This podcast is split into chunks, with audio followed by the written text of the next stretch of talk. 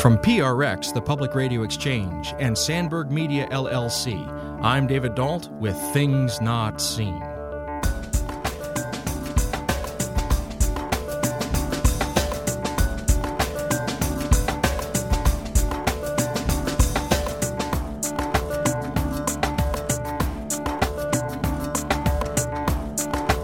I'm just repeating what we who live on the underside of U.S. history is saying that there needs to be a radical change, that having a good heart and saying the right things falls short of what is required to change this culture in this society.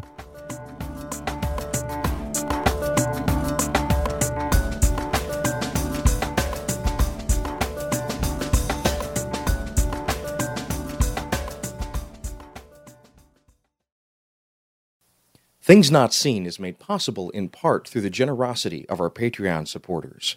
If you'd like to join them, please go to patreon.com slash notseenradio. That's P-A-T-R-E-O-N dot com slash notseenradio. Thank you. Welcome to Things Not Seen. I'm David Dault. Our guest today is Miguel de la Torre. He is professor of social ethics and Latinx studies at the Iliff School of Theology in Denver, Colorado. He's been described as a modern Amos like prophet who speaks out against myopic American Christianity. He has published over 35 books, including his recent Burying White Privilege, Resurrecting a Badass Christianity, and Reading the Bible from the Margins. Today we're talking about his most recent book, Decolonizing Christianity Becoming Badass Believers. Professor Miguel de la Torre, welcome to Things Not Seen. So glad to be here with you. So, I want to start with this phrase that we just heard in your description at the top of the show. You're described as speaking out against myopic American Christianity. I think that's probably a good place to start because some listeners will hear that and say, well, of course there's American Christianity. What does it mean to say that it's myopic? America's a Christian nation, isn't it? So, how would you respond to that? I would respond by saying that while America is a Christian nation, that Christianity that it embraces really justifies a white supremacy that um, creates all kinds of problems for people who are not white Christians. And when I say America is a Christian nation, obviously there could be pushback saying, but wait a minute, there's Jews and Muslims and, and, and, and atheists and agnostic folks as well. And, and that may be true. But because white Christianity is cultural and rooted in the culture, even individuals who are not Christian still embrace and still operate within this white Christianity. So, if I'm hearing you correctly, even those who wouldn't identify necessarily as Christian, so you mentioned Jews and Muslims and Hindus, and even those who might not necessarily identify primarily as American, uh, those who are here or who have been here but who strongly identify with other cultures, if I'm hearing you correctly, everybody is still swimming in the American sea, if you will, and swimming in that water affects us. Now, have I heard that correctly, or would you say it in a different way? No, I think that's correct. And I would say some are swimming with the tide of white supremacy, and some are swimming against the tide of white supremacy. So, you know, I'm not trying to essentialize everyone in this country, but what I am saying is that this white Christianity that um, is intermingled with white supremacy is so rooted in this culture that it really has nothing to do with faith. It has nothing to do with Christianity. It has to do with social structures that reinforce the oppression of many for the benefit of the few. This is really where I want to begin to dig in because you just used the phrase that white Christianity really has very little to do with Christianity. And this was a question that, from reading both your book, Decolonizing Christianity, and your earlier book, Burying White Privilege, this really is something that I'm glad to get a chance to ask you because it's clear to me that white Christianity is closely allied with white supremacy. That makes good sense to me, and you make that case very strongly. What I'm not so clear on is how allied or how connected white Christianity is to Christianity. Help me understand either that breaking point or that connection. Let me begin by quoting a colleague of mine, James Cone, who passed away a few years ago. In his book in the late 1960s, he wrote, All white Christianity is satanic. And what he meant by that is Christianity that has nothing to say about Jim and Jane Crow, who has nothing to say about slavery, is not from the God who gives life, but rather from the forces of darkness that bring death. I would like to update James Cone and say that any Christianity that has nothing to say about children in cages or about the dangers of driving with an air freshener hanging from your rear view window is not Christian. And, and this way of being did not just begin now in the last couple of decades. It has been since the foundation of this republic. When the first slave was put into chain, when the first Indian was killed for the purpose of stealing their land, or in the name of a white god. Well, this is very helpful. And so, if I'm hearing you correctly, there is no Christianity in white Christianity. And if that's the case, and I'm following the logic, how then would we define what true or authentic Christianity is? Or are you going to want to avoid making that kind of essentialist definition? Help me understand how you understand Christianity in this logic. Whatever Christianity is, it is the faith that is practiced by the least of these, my brethren. It is the faith of the hungry and the thirsty, the naked, the immigrant, the one incarcerated. It is the faith of those who live in oppression. How they call out to their God, how they understand divinity is closer to understanding Christianity, assuming they're Christians, than white Christianity could ever be. It is the faith of the oppressed. And that faith may very well be Christian and it may not be Christian. It really doesn't matter to me. I'm more concerned with how they understand divinity. So, for white Christians to get saved, for white Christians to have a relationship with God, they really need to reject the white God they've been following and instead bend their knees to the black God, to the um, Asian American God, to the queer God, to the indigenous God. And in the case of my book that I'm writing, to the Latinx Jesus God.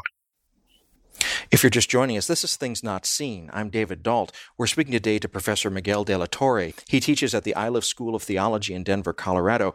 We're talking today about his recent book, Decolonizing Christianity Becoming Badass Believers.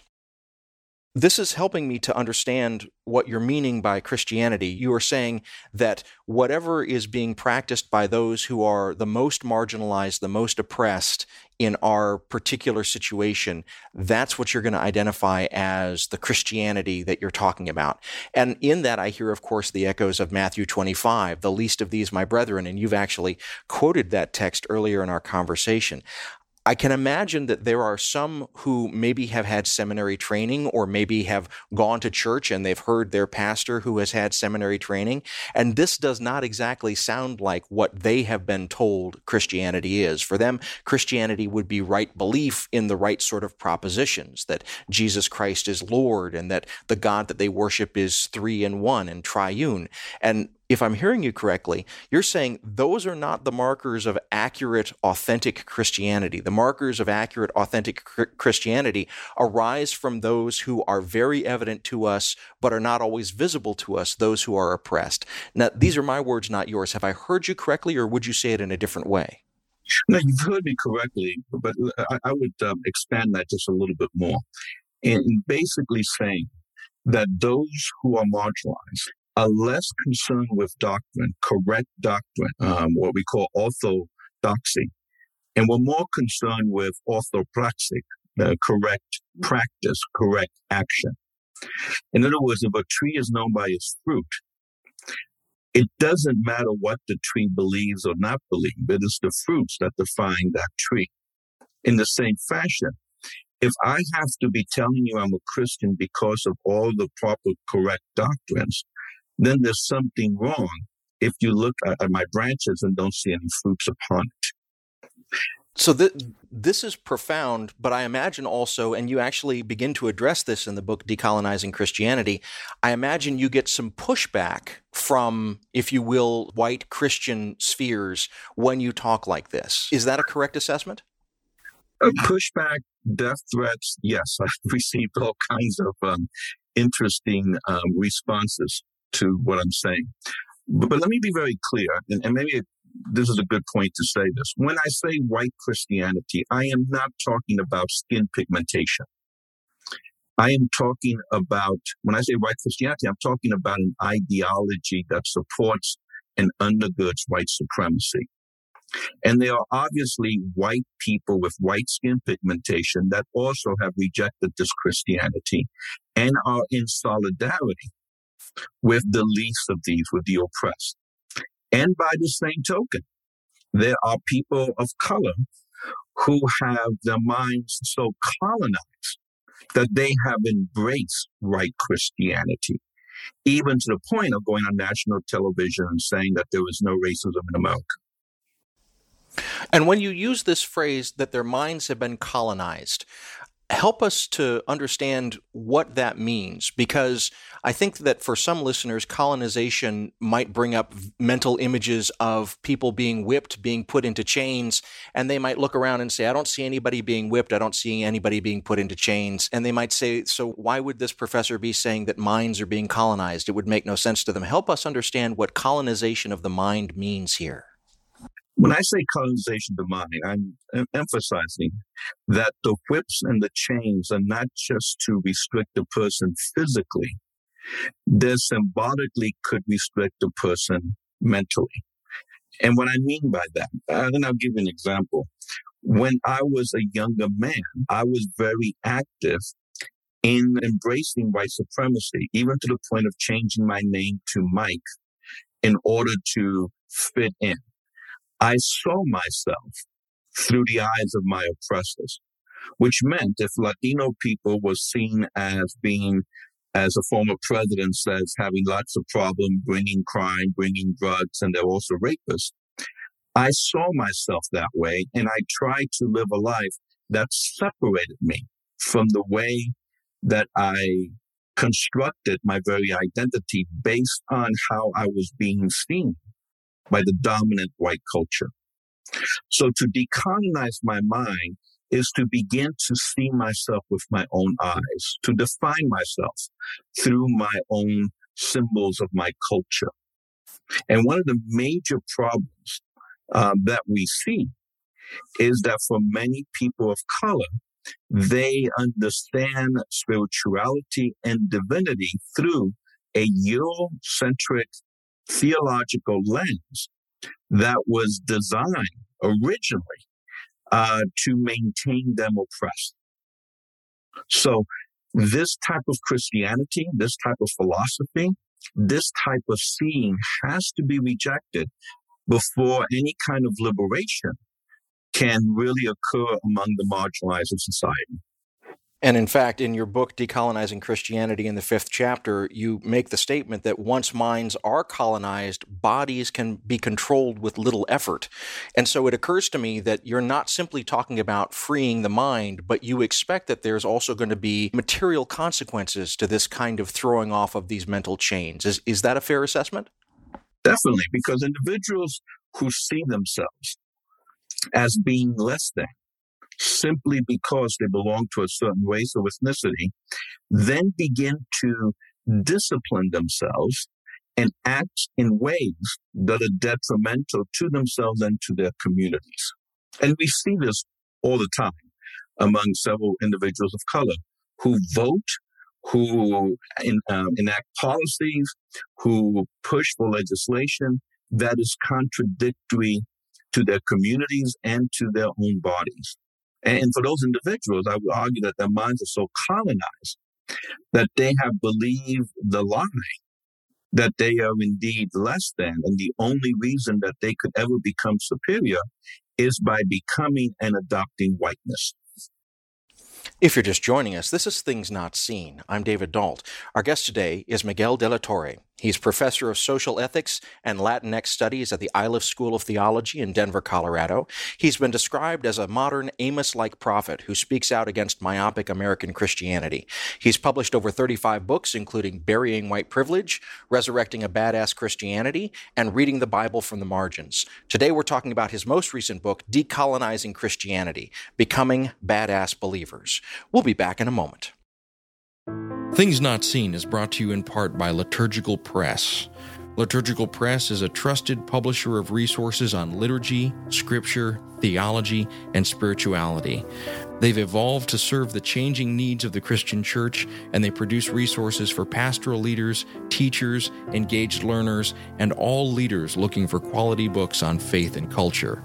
LitPress books are available at your favorite book retailer and online at litpress.org. That's litpress.org.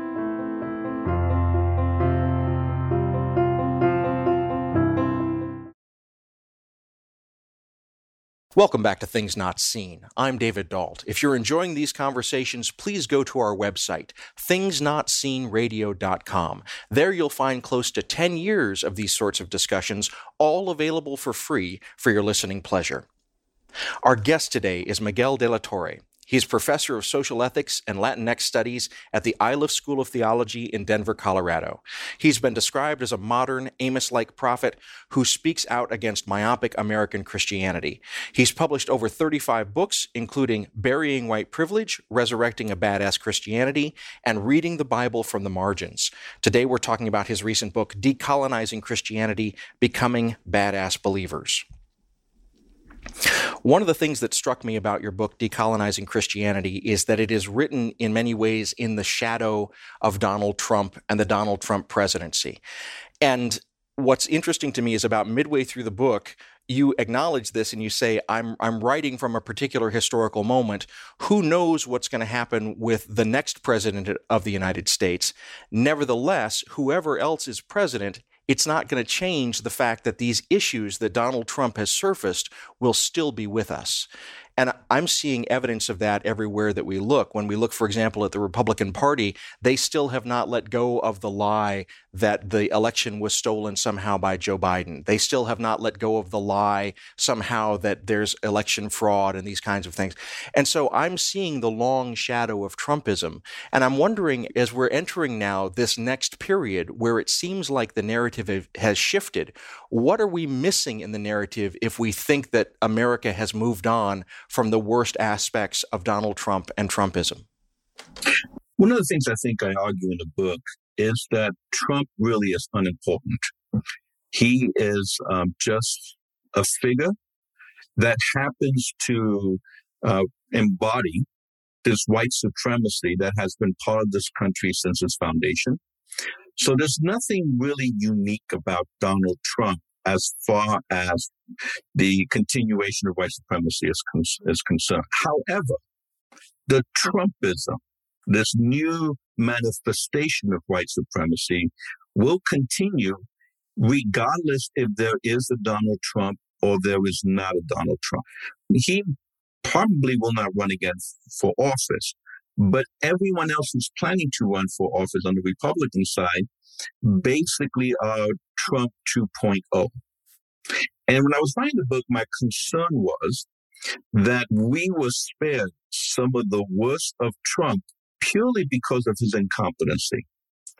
What would happen if you get a cunning politician who truly knows how to work the system, who brings this Trumpism with them and is able then to truly change our social structures? And we don't have to wait for the next election. As, you mentioned, the uh, voting suppression laws that are being passed throughout this country is truly moving us to an apartheid Trumpish nation that has little to do with democracy and a return to a, a new form of a Jim and Jane Crow. You know, even though I was writing the book not knowing what the future was, just seeing what was happening, anyone could foretell that we're nowhere close to getting rid of the impacts of Trumpism. And in fact, the true danger is, is Biden just a, a, a reprieve, you know, just a moment to catch our breath before it becomes worse again? You you made a statement a moment ago. What would it have been like if Donald Trump had actually been competent and some of his worst actions were were limited by his incompetence? I'm going to make a connection, and I, I, would like to hear if I've made the connection successfully. If we want to see an example of what a kind of competent exploitative political machine looks like. I think that your book, Decolonizing Christianity, makes a very strong case that we need look no further than the institutions of white Christianity, particularly white evangelical Christianity, that have been operative for the past 60 or 70 years.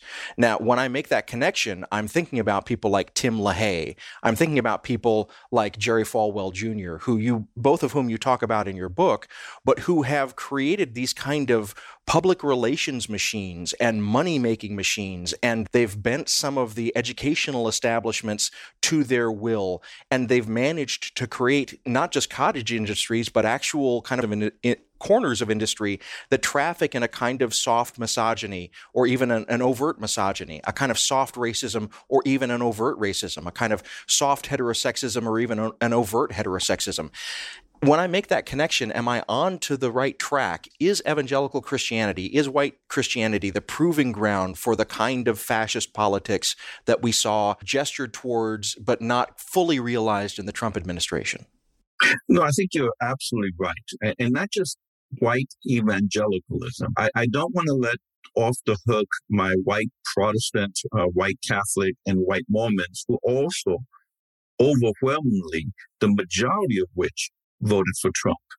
So it's not just the evangelical true, 81% of them voted for Trump, the vast majority of them did, but the other groups were just as loyal to Trump.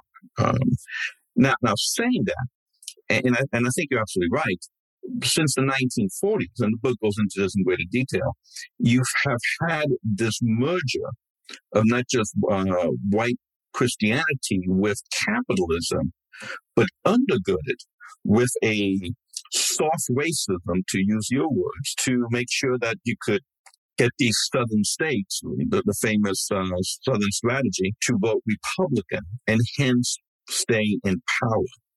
In fact, since George Bush, George Walker Bush, the first Bush, no Republican has won a majority for the presidency except for his son's second term.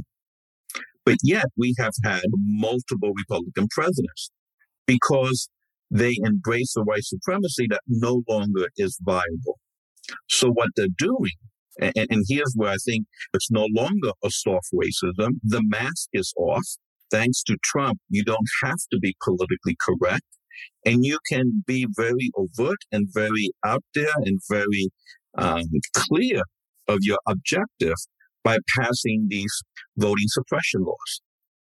Well, before, it would have been more masked. Now it's, it's quite open, and, and, and there's no need to hide what's going on. If I may ask then, who benefits when we talk about these kinds of white supremacies?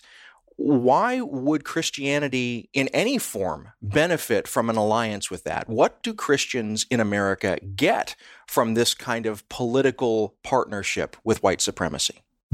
Well, when you say what do Christians get, we again we have to be careful not to conflate them with people of faith. What do white people get who happen to use Christianity to justify their positions? What they get is holding on to the power uh, political power, economic power, social power that was their birthright with the foundation of this country. I mean, the, the horrors for them is that you're having more black and brown and Asian people and indigenous people all of a sudden demanding that these words of freedom and liberty also apply to them. So in a zero sum mentality, they think that by ensuring the rights of people of color, they somehow lose their own rights. And that fear factor, which is manipulated by one particular political party, motivates them to make this satanic alliance with a white supremacy thinking that it would basically um, ensure their power. I mean, when when the um, those individuals in Charlottesville were marching, they were saying, "What Jews will not replace us." And when you hear the Carlson talking about the great replacement theory, that all these brown people from south of the border is going to replace us at the poll, and we're going to lose our America and what we always were. So these type of rhetorics basically pushed white people who are fearful of the future to vote for things that are against their very interest. My former chair of my dissertation, John Raines, would always say people like to dream upward but blame downward. So while these white Christians are blaming people of color for the downward economic spiral, the ones they need to be looking at and the one they need to be, pay attention to are that 1% that's above them. But they don't because they dream of joining them. And instead they blame downwards of those who are of color. Let me take a moment and reintroduce you. If you're just joining us, you're listening to Things Not Seen. I'm David Dault, and we're speaking today with Miguel de la Torre. He's professor of social ethics and Latinx studies at the Iliff School of Theology in Denver, Colorado. We're talking today about his recent book, Decolonizing Christianity Becoming Badass Believers. So I'm going to suppose that some of my listeners at this point have heard the earlier part of our discussion and they're sitting pretty smug right now thinking, yes, well, I'm not a racist. Yes, well, I'm not a white supremacist. I'm a person who has friends of many different colors. I'm very connected to the politics of this. And I'm thinking now of a, a kind of good white liberal listener. And one of the things that I really was convicted by when I read your book, Decolonizing Christianity, is you don't let readers, listeners like that off the hook. And I, I want to get into that discussion by talking about a particular Christian theologian that I think is a favorite of the kind of listener, the kind of reader that we're talking about, the kind of white liberal Christian who thinks themselves very socially progressive. And that's the theologian Jurgen Moltmann. And you have some things to say towards the end of your book about I'm going to say the dangers of Jurgen Moltmann and some of his theology. Maybe you wouldn't say it that way, but I'm curious if you would. How is your critique, if you could give us your critique of Jurgen Moltmann here? I'm more than happy to. But I, I, kind of heard two questions there. Answering the listener who is thinking that they're not a racist, that they're okay because they have, you know, black friends and they and they march for Black Lives Matter and a critique of Moltmann. So let me begin with the latter, but I do want to come back to the former because I think that's a very important observation. Moltmann, of course, is well known for his theology of hope and where that God keeps God's promises. And therefore, no matter how bad things are, we could always hope in a future in where at the end we could look back at history and we could see God was with us all along.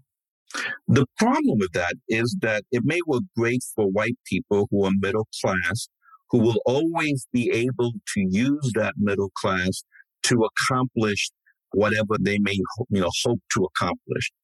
But for the vast majority of the world, in where thousands of children die each day of hunger and preventable disease, there really is no hope.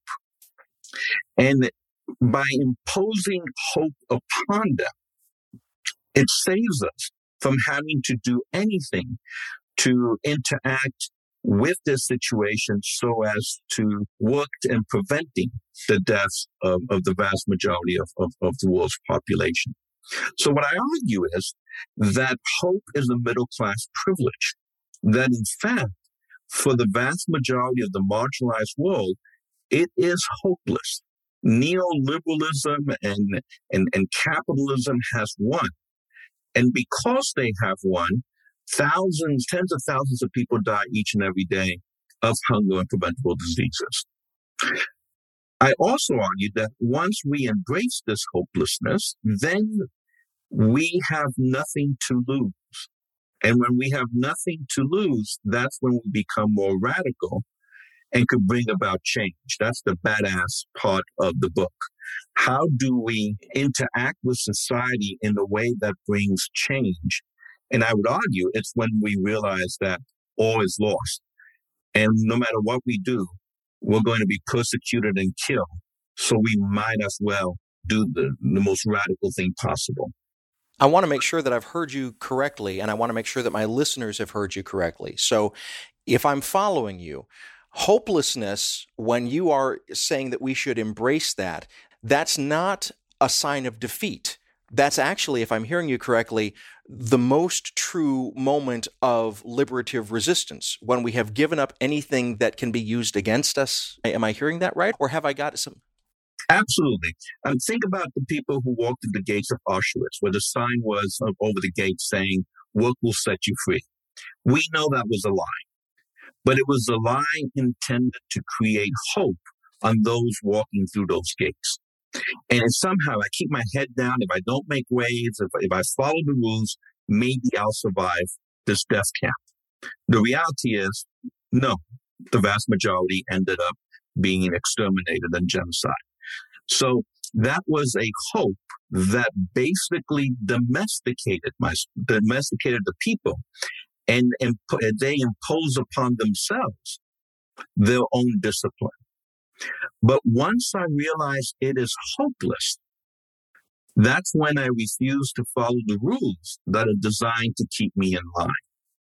So it's not a hope that, uh, as Moltmann would say, the opposite of hope is despair. And despair means, like you said, you roll up in a fetal position and you gnash your teeth. I argue that the opposite of hope is desperation. And desperation propels us to radical action.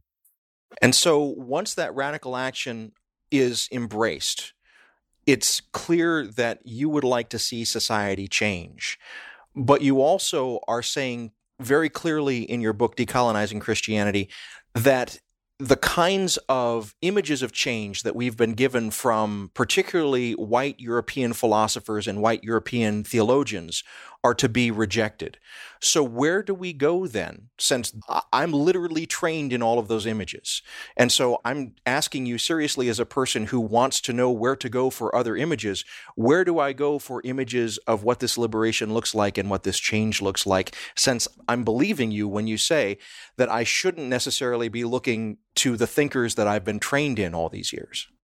The thinkers that, that you and I have been trained in all these years in order to get our doctorates and our and our minister basically the same thing that create the very structure and reinforces the structure that support white supremacy. No, we cannot look to them because to follow their thinking is to reinforce our own oppression. So we have to look to thinkers from the margins of society, from the underside of history, thinkers in this country who are African American, who are Latinx, who are indigenous, who are Native American, who are Muslim, who are queer, who are women, especially women of color. Those are the individuals we need to be in conversation with because they have what we like to call in theology an epistemological privilege, which is a fancy way of saying they have a better grasp of reality because they know what it means to live in a culture that oppresses them which everyone knows that, but they also know how to live as among the oppressed. And that double consciousness, what W.E. Du Bois would talk about, is what provides them with a better understanding of what's going on and what needs to be done. So those are the individuals and the thinkers and the activists that we need to be following. If you're just joining us, this is Things Not Seen. I'm David Dault. We're speaking today with Miguel de la Torre. He's professor of social ethics and Latinx studies at the Iliff School of Theology in Denver, Colorado. He's been described as a modern Amos like prophet who speaks out against myopic American Christianity. He's published over 35 books, including the book Burying White Privilege, Resurrecting a Badass Christianity, and Reading the Bible from the Margins. Today we're talking about his most recent book, Decolonizing Christianity Becoming Badass Believers. We'll be back in a moment. Each week here at Things Not Seen, we dive deep into the tough questions about culture and faith. Questions are a sign of growth, and it's way easier to hear the answers when others join in the asking. That's why I'm excited for our sponsor, beadisciple.com. It's the social hub for all your spiritual quandaries one click away at beadisciple.com. Scroll through their affordable, ecumenical, accredited, short term online courses, all taught by content experts. Here you'll be in the company of others where it's safe to discuss hard questions. If you have questions and are looking to grow, enroll in a course today and ask away at beadisciple.com.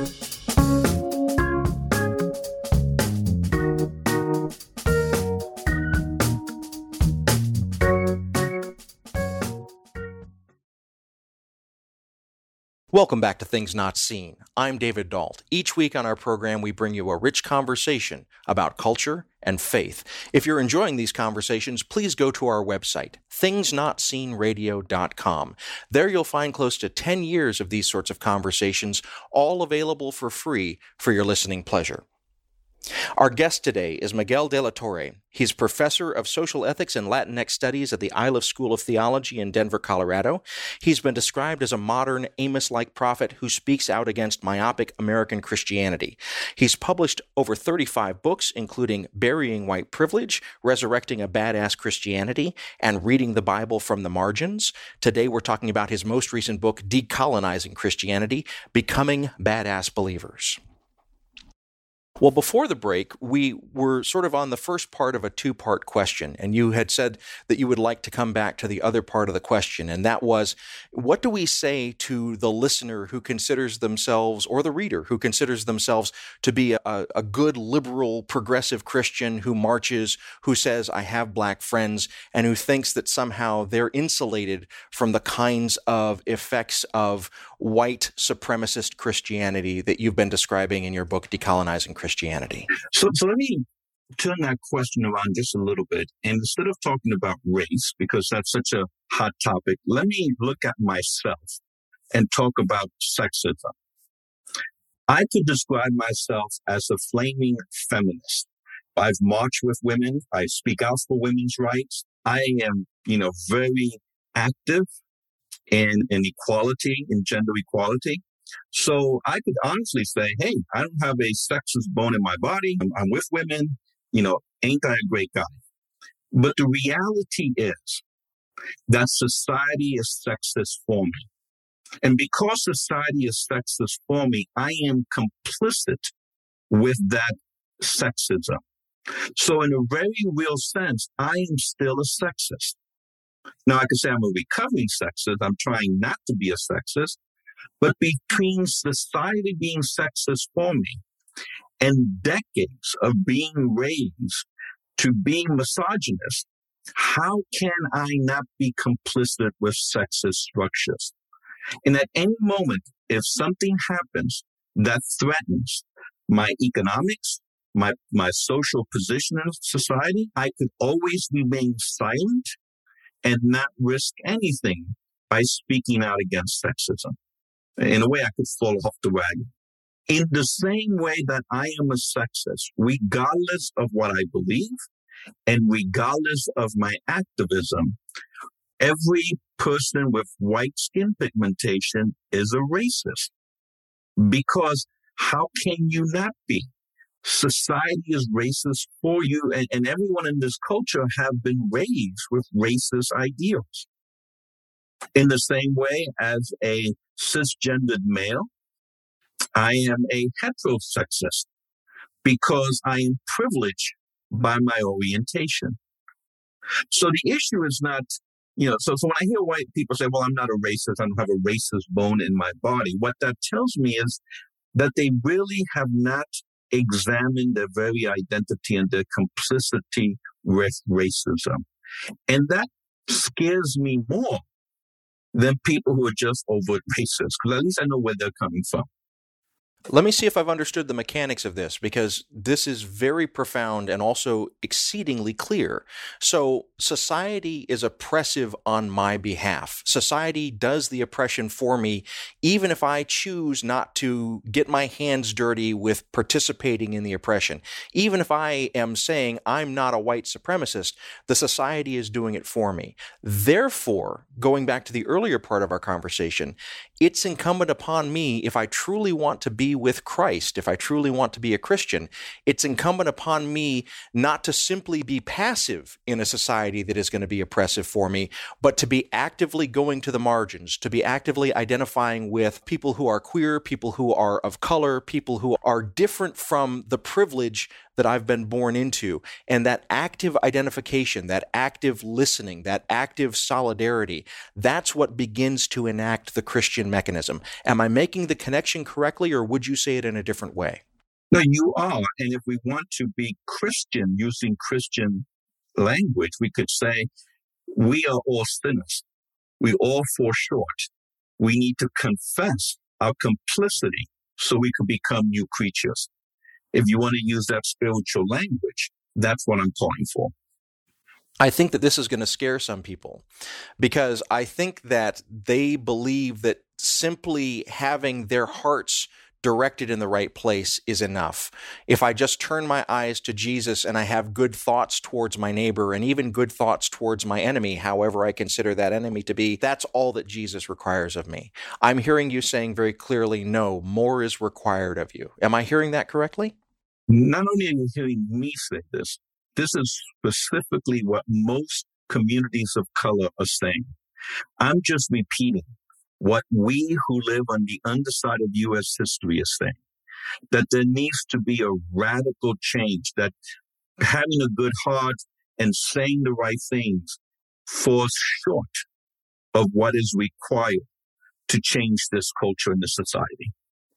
It's a very interesting move that you just made. You said, I'm not saying this. I'm actually repeating what other communities of color have already been saying. We just haven't been listening.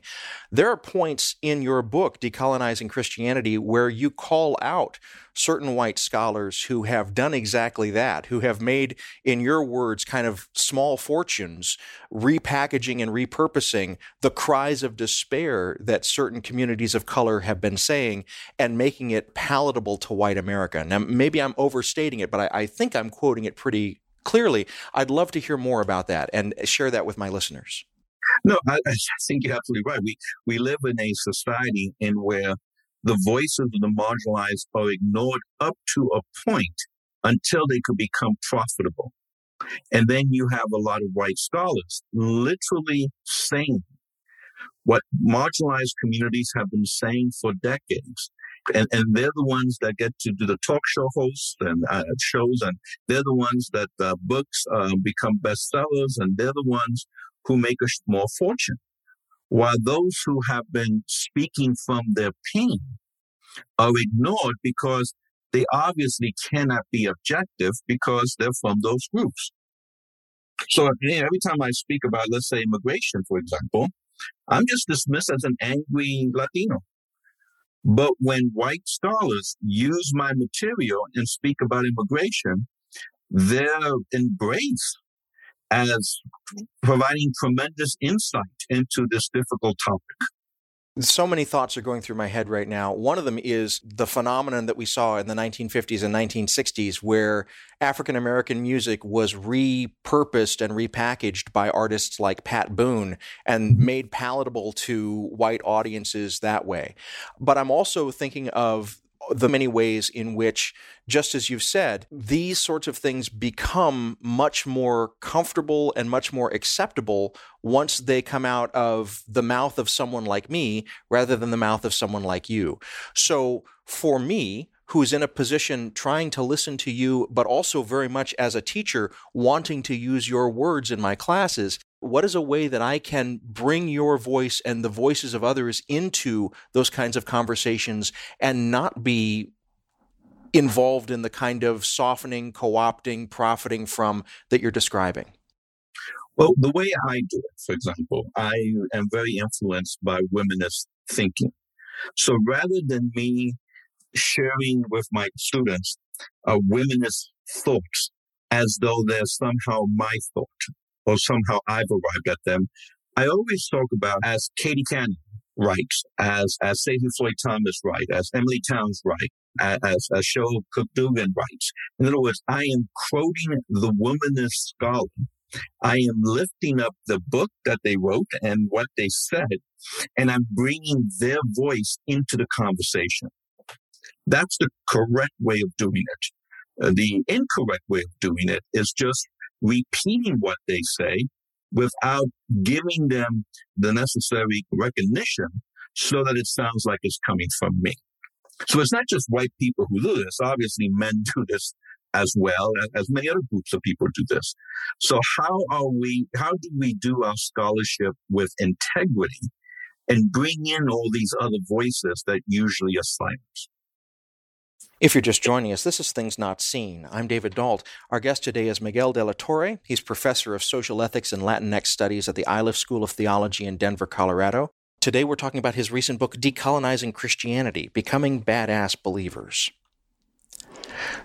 what you've been saying just now, the very intentional way that you're talking about quoting, and even you talked about physically lifting up the book of someone like Stacy Floyd Thomas or Emilie Townes and saying, as the womanist scholar Emilie Townes would say, doing that kind of quotation, it makes me think about stories and makes me think about who gets to tell their own stories and the way in which our culture will oftentimes take our stories and narrate them back to us.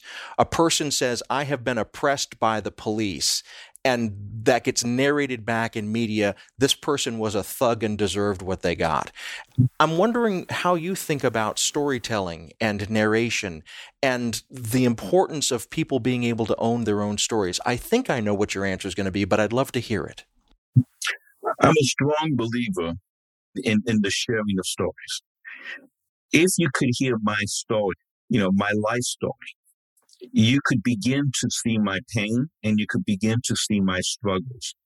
And, and that sometimes have more of an impact than me using a uh, philosophical methodology to explain what's going on. Um, I believe that so strongly that I'm just finishing a, a quasi autobiography that I'm hoping to publish that is nothing but the sharing of story of what it means to be a undocumented immigrant in this country because that enfleshes what we're talking about right now.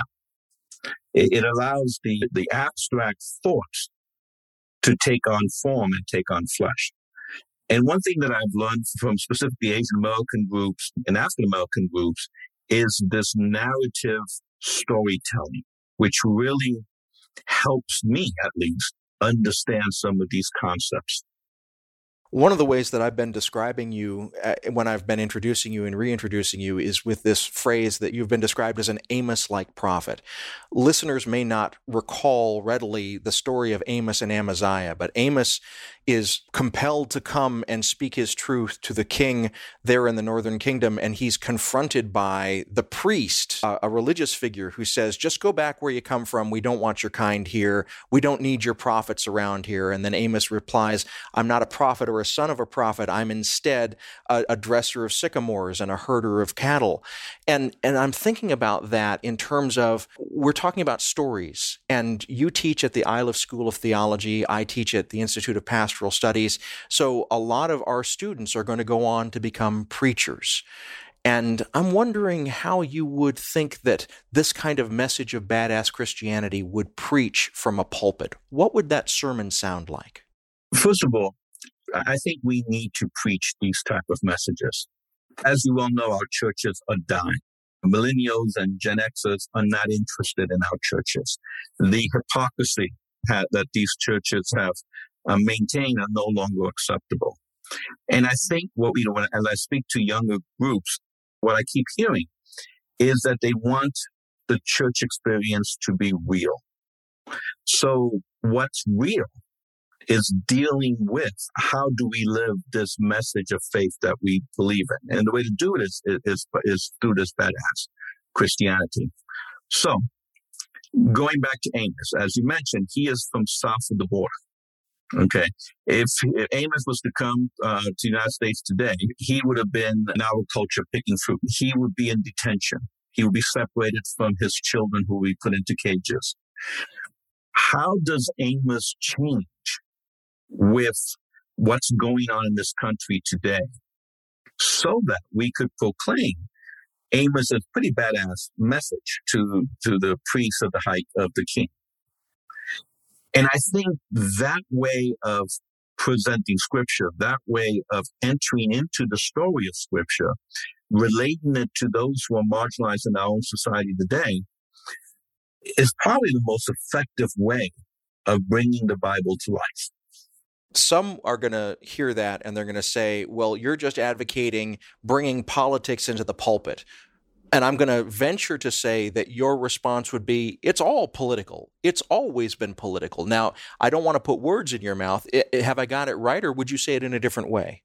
No, I think I, I, that's exactly what I was thinking of saying when you were asking the question that politics is already in the pulpit. It's a politics of white supremacy. It's a politics of maintaining the status quo, which is deadly and death dealing to communities of color.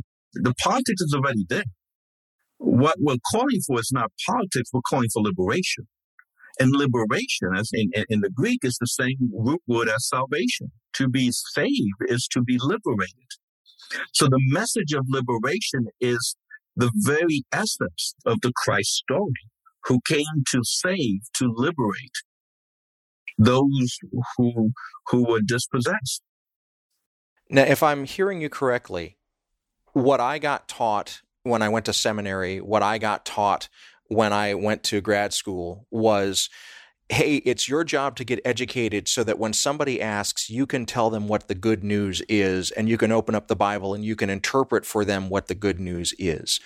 What I'm hearing you saying flips that on its head. It's not my job, given the fact that I've been privileged, that I've been educated, to go and tell someone who is suffering what the good news is. It's my job instead to go to someone who is suffering and hear from them how the good news is they're manifesting in their life and then to change my life so that I'm in solidarity with that. Am I hearing that correctly? I couldn't have said it better. When I, I took a group of students to Cuernavaca, Mexico, and where we went to a squatter village. And and the woman that you know, and I, and I, and I remember I was asking the woman questions about her faith: who's God, who's Jesus, who's the Virgin Mary, and her answers were horrific. They were really terrible answers. It, theologically, it was scary. And in the middle of the conversation, a kid uh, runs in and gives her like eight pesos that he uh, made by selling chiclet. And she took one peso and put it aside. And I asked her, what's that peso for? And she goes, that's for the poor. And in that moment, she taught me more about the message of the gospel than any book that I have ever read or I've ever written. Because here you have the least of the least, the most op- economically oppressed, taking care of those who are economically worse than her. So my job is not to correct her theology. My job is to imitate her because she understands the gospel better than I do. You went to the least of the least, and your heart was pierced by the kindness and the solidarity shown by this woman for the poor as she was having solidarity with those that she saw in her own community that had even less than her. I flip that around and I see that particularly American society has created people who are literally insulated by their money. They are so thick with billions of dollars that they never have to listen or even acknowledge the existence of those who are suffering if they don't wish to. How can we bring this message to them? You know, I'm always asked, how do we speak truth to power? And, and by here, power, those with the billions and the riches. To be honest with you, I'm more interested in speaking truth to the powerless. The, the, those who are powerful, those who have these billions, already know that they're disconnected and they don't want to be connected. It is the powerless who I'm afraid, as we talked earlier, their minds becoming colonized by the powerful. So I would spend the book that I wrote, the, the one that you read, in the very beginning, I say I'm not writing it to white people. And here I'm talking about skin pigmentation. I'm writing it to other members of communities of color because we need to have this conversation among ourselves. How do we change this world? Because those powerful individuals, even if they, their hearts are also pierced, they're not going to necessarily change anything. And I'm thinking of the rich young ruler in the back of my mind here. They'll just walk away sad. Well, Miguel de la Torre, I'm so thankful that you have given me an opportunity to listen in to the conversation that you are wanting to have with these readers on the margins, these readers of color. Your book, Decolonizing Christianity, really was the book that I needed to read right now. I am I'm rethinking a lot of my teaching. I'm rethinking a lot of how I'm identifying myself with Christianity partly as a result of reading your book. I'm incredibly grateful that you took the time to write it. I'm especially grateful that you took the time to talk with me and my listeners about it today. Thank you so much for having me. I've really enjoyed this time we had together. We've been speaking today with Miguel de la Torre. He is professor of social ethics and Latinx studies at the Iliff School of Theology in Denver, Colorado. He's been described as a modern Amos like prophet who speaks out against myopic American Christianity. He's published over 35 books, including Burying White Privilege, Resurrecting a Badass Christianity, and Reading the Bible from the Margins. Today, we've been talking about his most recent book, Decolonizing Christianity Becoming Badass Believers.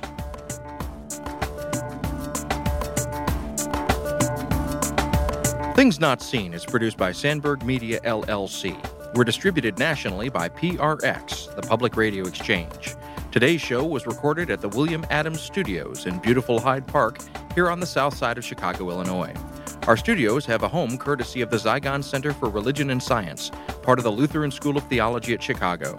Neither Zygon nor LSTC are responsible for the content of this program. Our theme music is composed by Gene Kija. Our show is made possible in part by the generosity of supporters on Patreon. You can find out how to help us create great programs by going to patreon.com slash notseenradio. You can follow us on Twitter at notseenradio. Visit us on Facebook and like our page to receive regular updates about the show and find out more about our guests. That's facebook.com slash thingsnotseenradio. And you can sign up for the free podcast, listen to old shows, send us an email, and find out more about our guests if you visit us on the web at thingsnotseenradio.com. I'm David Dault, and we'll be back next week with more conversations about culture and faith. Please join us.